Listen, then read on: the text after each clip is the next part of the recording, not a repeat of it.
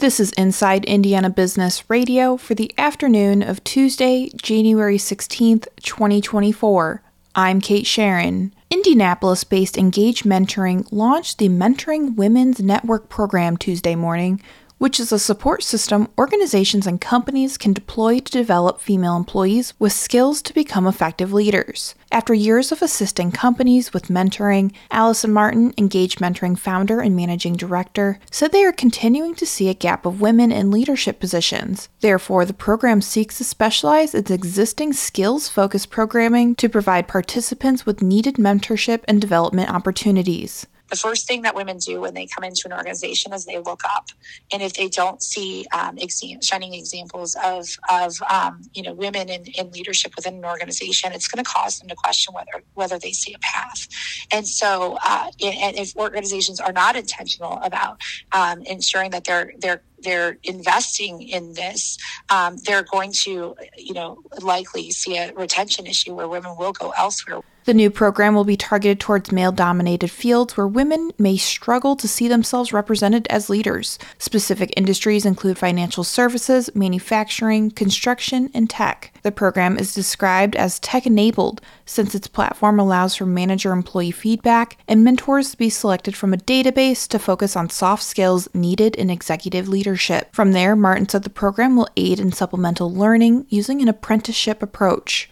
A utility trailer manufacturer in northeast Indiana announced new leadership. Markle based Novae said Tuesday that Manish Bhandari has taken over as CEO, succeeding co founder Chris Story, who will remain involved with the company on its board of directors. Bhandari most recently served as CEO of Current, a lighting solutions manufacturer headquartered in Greenville, South Carolina. He also held multiple leadership roles with New Jersey based Emerson Electric. Story and co founder Steve Burms will continue to serve as executive vice chairs of the Novae board.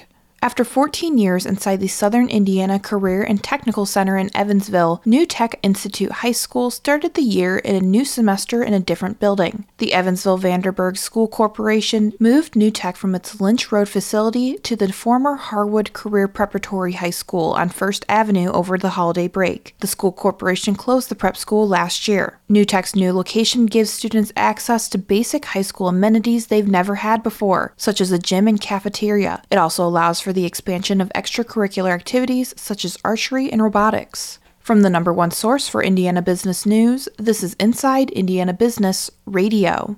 Looking for a great way to tip off the 2024 NBA All Star Weekend in Indy?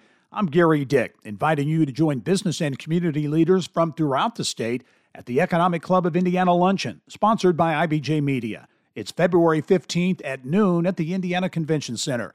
I'll be interviewing NBA Commissioner Adam Silver, giving you an inside look at the league and all things All Star Weekend. Reserve your ticket or table for eight now at economicclubofindiana.com.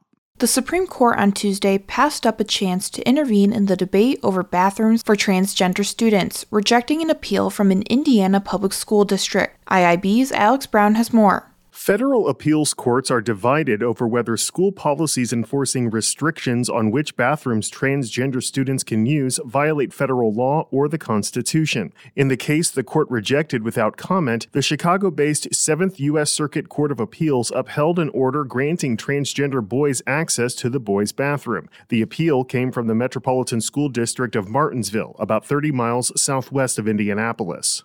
The federal appeals court in Richmond, Virginia also has ruled in favor of transgender students, while the appeals court based in Atlanta came out the other way. Legal battles over transgender rights are ongoing across the country, and at least nine states are restricting transgender students to bathrooms that match the sex they were assigned at birth.